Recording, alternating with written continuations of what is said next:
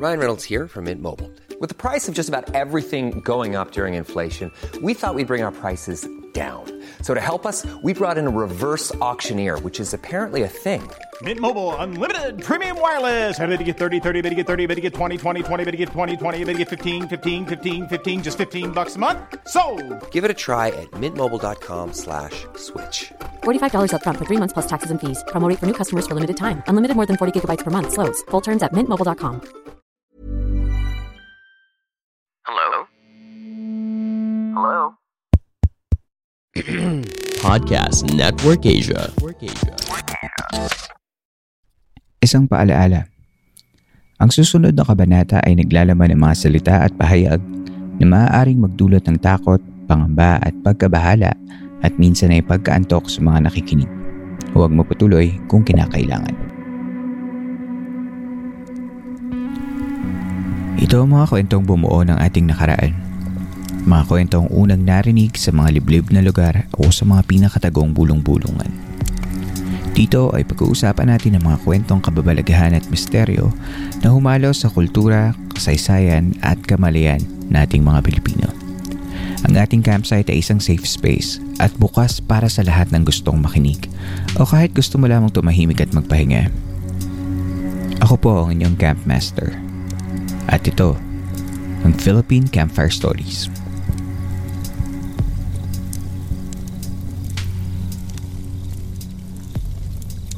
Tuwing buwan ng Hunyo ay ginugunita ng karamihan ng Pride Month o ang buwan ng pagdiriwang at pagpaprotesta ng ating mga kasama sa LGBTQ community. Ang Pride Month ay isinasabuhay sa pamamagitan ng Pride Parade, mga pagtitipon at mga paggunita para sa mga layunin at mga isyong sinusulong ng ating komunidad para sa pagtanggap at pagkakapantay-pantay. Ang mitolohiya ng Pilipinas ay may mga kwento din ng queer history at bago pa man ang pagdating ng mga mananakop ay mayroon na tayong queer visibility sa ating pamayanan. Ang Pilipinas ay nananatiling LGBT-friendly sa kontinenteng Asya. Malayo pa ang kailangan marating ng LGBT equality sa bansang ito. Naway sa pamamagitan ng episode na ito ay masariwa sa ating mga alaala ang malayang pagtanggap sa LGBT community mula sa ating nakaraan.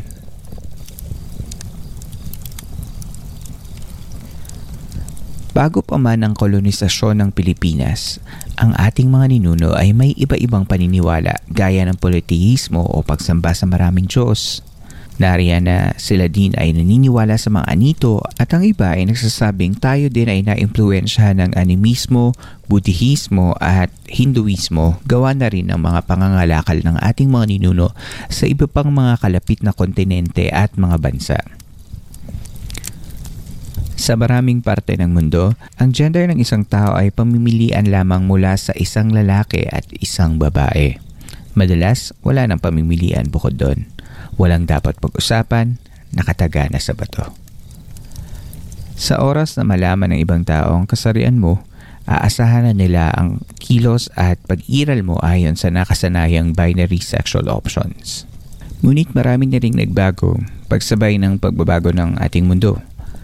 Maraming mga bansa at sibilisasyon ay may ibang kultura na nagdiriwang at nagpapahintulot ng mga ibang paraan ng pamumuhay labas sa gender dichotomy ng lalaki at babae. Sa Pilipinas, ang mga babae sa panahon bago ang mga mananakop ay mayroong sariling karapatan na kapantay ng mga kalalakihan. Kaya nilang pumili ng mapapangasawa, magdesisyon kung nais ba niyang magkaanak at kung ano ang ingangalan sa kanilang anak. Maaari din siyang maghabla ng pakikipaghiwalay kung kanyang nanaisin. Ang Pilipinas ay nasakop ng mga Kastila mula 1565 hanggang 1898. Sa tagal ng pananakop na ito, naipilit na sa atin ang kanluraning ideolohiya ng gender dichotomy ng lalaki at babae mula sa katolisismo. Ngunit, ang ating mga ninuno ay karaniwang namumuhay sa paniniwalang animismo o paniniwala na ang lahat ng mga bagay, lugar, halaman, hayop at tao ay may taglay na anima o kaluluwa, enerhiya at espiritu. Lahat ng nasa ating paligid ay may espiritu. At kung sino man na makakapag-ugnay sa mga espiritu ay itinuturing na makapangyarihan at iniluluklok sa pwesto ng paggalang. Ang sinaunang mga pamayanan noon bago masakop ang ating bansa ay may pantay na pagtingin sa lahat ng miyembro ng kanilang lugar. Hindi higit ang lalaki dahil lamang sa lalaki siya. Ngunit may ilang piling babae na mas higit na mahalaga sa mga sinaunang pamayanan. Sila ang mga babaylan. Ang mga babaylan ay mga babaeng pinuno sa mga pangkat etniko na may kakayahang manggamot ng sakit sa katawan o sa kaluluwa, tagapaghilom, tagabantay ng mga lumang karunungan, kaya din nilang magpaanak at manghilot at higit sa lahat, sila ay nagsisilbing tulay mula sa mundo ng mga tao at mundo ng mga espiritu. Sa paniniwala ng animismo, ang kapangyarihan ay nasa kung sino man ang kayang magpamalas ng kakayahan upang makipag-usap sa mga espiritu. At dahil ang mga babaylan ay may gantong kakayahan, masasabing sila ay nagtamasa ng ilang bilang ng tagasunod at nagkamit ng kapangyarihan sa kanilang pamayanan. Bagamat ang babaylan ay karaniwang babae, ay mayroon ding mga kalalakihan sa mundo ng pakikipag-ugnayan sa mga espiritu – sila ay ang mga asog sa kabisayaan o bayok sa katagalugan. Sa aklat ni Demetrio Francisco na Philippine Shamanism and Southeast Asian Parallels noong taong 1973, may ilang natatanging kalalakihan na gumaganap sa tungkulin ng babaeng babaylan. Sila ay nabubuhay bilang mga babae um, sa kilos, boses at bihis. At yung iba ay nagpapakasal sa napipili nilang mga lalaki. Ang mga lalaking asog ay namumuhay bilang mga babae gawa ng utos at gabay ng mga espiritu. Dahil nga malakas ang impluensya ng animismo, lahat ng lalaking hindi gustong magpalit ng kanilang pamumuhay at mabuhay bilang babae ay tumatanggi at nagpapatiwakal ang mga lalaking may gantong kakayahan ng makipag-usap sa mga espiritu at mabuhay bilang babae ay hindi lamang sa Pilipinas nakikita. Sa mga unang pamayanan ng Sumatra, Borneo at Celebes ay may mga pangkat din na nagtatalaga ng mga punong gabay na lalaking astang babae o mga asekswal na mga tao. Isang manunulat na nagngangalang Jose Castaño noong 1895 ay nagsabing ang mga sinaunang Bicolano ay nagsasagawa ng ritual ng pasasalamat o atang at ito ay pinasisinayaan ng isang asog. At ang kanyang babaeng katuwang, ang mga Baliana, ay umaawit ng papuri para sa Diyos na si Gugurang.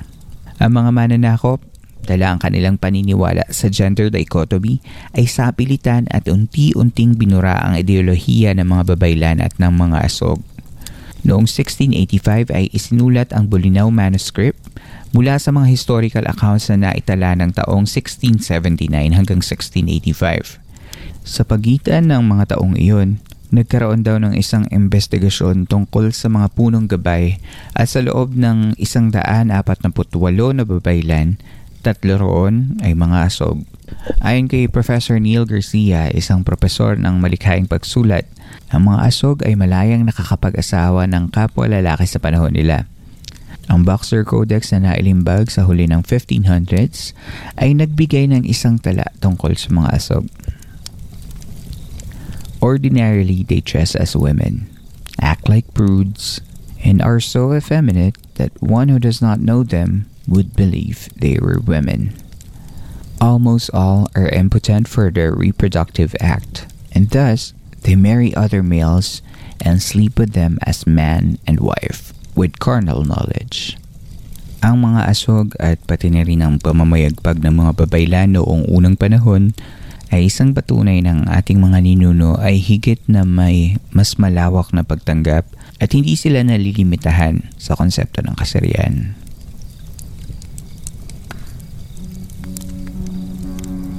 Sa ating pagbabalik, kikilalanin natin ang mga natatanging karakter sa ating mitolohiya na marahil ay kasama sa makulay na mundo ng LGBT community.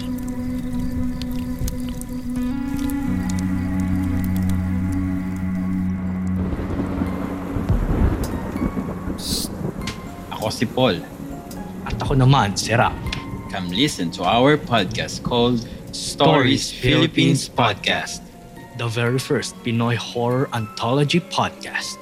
Pakinggan ang mga kwentong nakakatakot. Nakakakilabot at hayaan mo kaming iparamdam sa iyo na Hindi ka nag-iisa sa kinauupuan mo. Available in all major podcast platforms powered by Podcast Network Asia.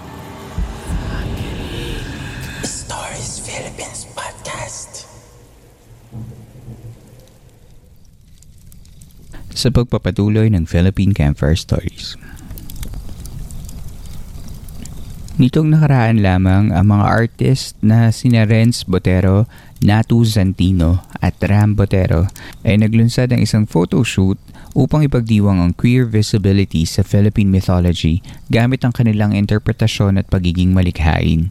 Ang kanilang proyekto ay pinamagatang Diwata at kung titingnan ng kanilang website, meron doong isang pahayag na gusto ko sanang hiramin at basahin sa ating mga tagapakinig. Just as mythology is not historically accurate, our reimagination of pre-colonial deities transcends history to represent true experiences. It is a celebration of our boundless capacity to transform. Ang ating mga mitolohiya at mga kwentong bayan ay hindi tiyak ayon sa ating kasaysayan para maikatawan ang mga tunay na pangyayari sa ating mga pamumuhay. Ito ay pagdiriwang ng ating walang hangganang kakayahan upang magbago. Isa sa mga binigyan nila ng buhay sa pamamagitan ng kanilang likha ay ang Diyosa o diwata ng mga Katagalugan na sila Kapati. Sila Kapati ay ang namamahala sa fertilidad ng mga tao upang sila ay mabilis na magkasupling at pati na rin sa lupa para sa masaganang ani. Siya ay inaalayan at dinadasala ng mga tao upang hindi dumanas ng tagutom. Sa maraming bersyon ng mga tala tungkol kay Lakapati, gaya ng pagkakabanggit ng kanyang ngalan sa mga gawa ni Juan Plasencia noong 1589, sa Boxer Codex at kahit sa libro ni Pedro de San Buenaventura noong 1615 na Vocabulario de la Lengua Tagala, ipinakilala sila Kapati bilang may dalawang kasarian. Ang nakasulat ay Idolo Lakapati, Era el Abogado de las Cementeras, Figura de Hombre y Mujer Todo Junto. Sila Kapati ang tagapagtaguyod ng malusog na sakahan. Larawan ng pinag-isang lalaki at babae. Ito ngayon ay karaniwang binibigyang kahulugan na sila Kapati ay isang transvestite o isang transgender. Dahil sa mga sanga-sanga at iba-ibang deskripsyon kay Lakapati o Ikapati, naging sagisag na siya ng flexibility at fluidity ng ibang mga taong hindi kinikilala ang binary of genders. Noon lamang June 26, nagkaroon ng isang pagtitipon sa Icon Creatives Facebook page upang pag-usapan ang Panay Mythology kasama si Dr. Alicia Magos, ang Professor Emeritus ng University of the Philippines Visayas at si Ms. Ana Rizal Ramirez na mula din sa parehong institusyon.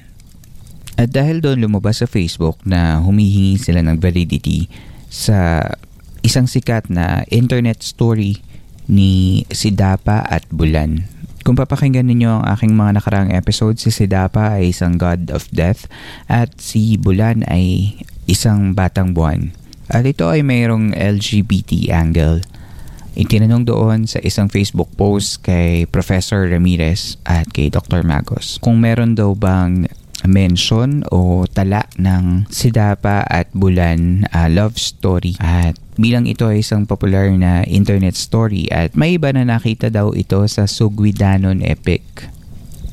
Sumagot si uh, Professor Ramirez at sinabi niyang sorry but I have not encountered those in the Sugwidano uh, stories. Hindi man mapapatunayang totoo ang Bulan Sidapa LGBT themed story, pipiliin ko na lamang na ipagdiwang ang pagiging malikhain ng mga Pilipino sa paggawa at pagsasabuhay ng mga kwentong ito. Isang patunay na uhaw ang LGBTQ plus community sa mga kwentong kumakatawan mismo sa mga kwento nila. Isa rin itong patunay na ang Pilipino ay may kakayahang iangkop ang ating mga mitolohiya sa mas makabagong mambabasa at manonood. Ang pagkakakulong natin sa ideya na dalawa lamang ang kasarian na batay sa ari ay resulta ng ilang daang taong paghuhubog sa atin sa kaisipang ito, salungat sa ideyang tinanggap ng ating mga ninuno. Ngunit ang kagandahan sa isip ng isang tao ay may kakayahan itong tumanggap ng mga bagong impormasyon, mga bagong ideya na maaaring lumapat sa mas makabagong panahon mga ideyang mas makatutulong sa mga pamayanan at mamamayan na patuloy na nagbabago paglipas ng mga taon. Ang mga ideya gaya ng kalayaan ng mga asog na mamuhay sa kanilang katotohanan nang walang takot sa sasabihin ng lipunan, ang ideya ng maunlad na nakaraan ng mga kababaihan bilang babaylan, ito ang mga patunay na may kakayahan tayong tanggapin ang isa't isa. At kahit ang ilang mga Pilipino ay nakakalimot na sa magandang pamana na ito ng ating mga ninuno tungkol sa equality and inclusivity, sana is pamamagitan ninyo ay maituloy natin at maisabuhay natin ang mga kagawian mula sa kabutihan ng puso. Katapatan, pagiging mabuti, at kakayahang piliin ang tama sa mali, yan ang mga mas mainam na batayan ng pagkatao. Higit na mas malalim yan sa mga bagay na wala tayong kakayahang baguhin gaya ng kulay ng balat, gulang at kasarian. Nagpapasalamat ako sa mga nanindigan para sa mga mas mahihina, sa mga taong lumaban sa opresyon laban sa LGBTQ community. Sa bawat isang taong nagsasalita noon para makapagsalita tayo ngayon. Lahat ng matatapang na ipinaglaban ng kanilang karapatan at hindi natakot na lumabas at makita kung ano ang kanilang katotohanan. Silang inangkin ang buhay at hindi nagpatinag sa impluensya ng iba. Maraming salamat sa inyo. Ang katapangan ninyo ay naging susi kung bakit ang karamihan sa atin ngayon ay malaya at masaya. Kung may nakikinig man sa akin at nanghihina mula sa tinig ng mga mapanira sa kanilang paligid, at kung may nakikinig man sa akin at nanghihina mula sa mga tinig ng mapanira sa inyong paligid, at kinakahon kayo sa kulungang akala nila ay para sa iyo, pakiusap ko sa iyo ay huwag mong babaliin ang iyong sarili para lamang magkasya. Nakikita kita. Nakikita ka ng ating mga ninuno ang dugo nila ay nananalaytay sa akin gaya ng pag-aagos ng kanilang tapang sa ating lahat. Ikaw ay may karapatan na marinig at makita kung ano at sino ka. Ikaw ay kapantay at kasing halaga ng bawat iba pa.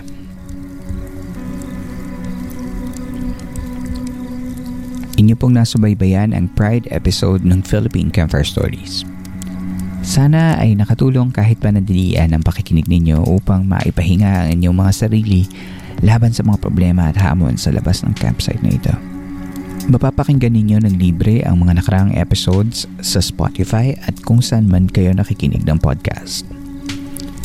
Kada ikalawang linggo ay nagbabahagi ako ng mga kwento mula sa ating mga listeners sa pamamagitan ng ating story submission segment na San Telmo Society.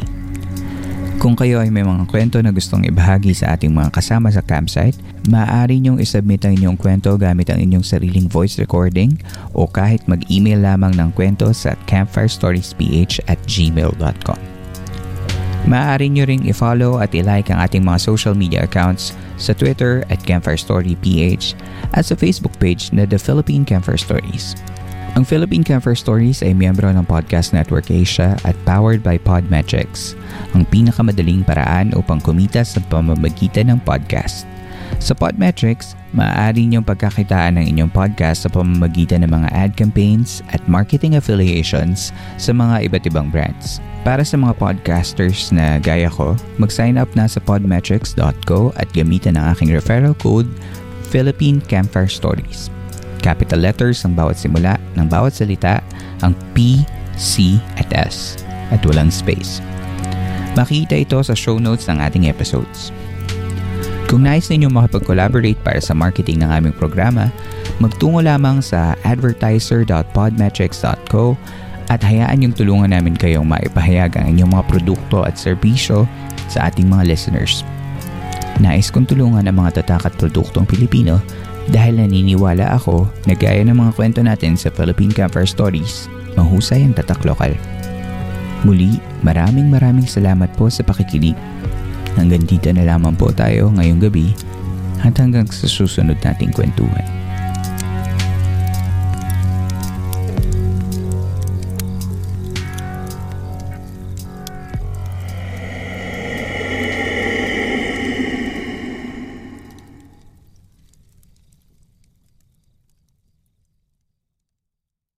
Views and opinions expressed by the podcast creators, hosts, and guests do not necessarily reflect the official policy and position of Podcast Network Asia. Any content provided by the people on the podcast are of their own opinion and are not intended to malign any religion, ethnic group, club, organization, company, individual, or anyone or anything.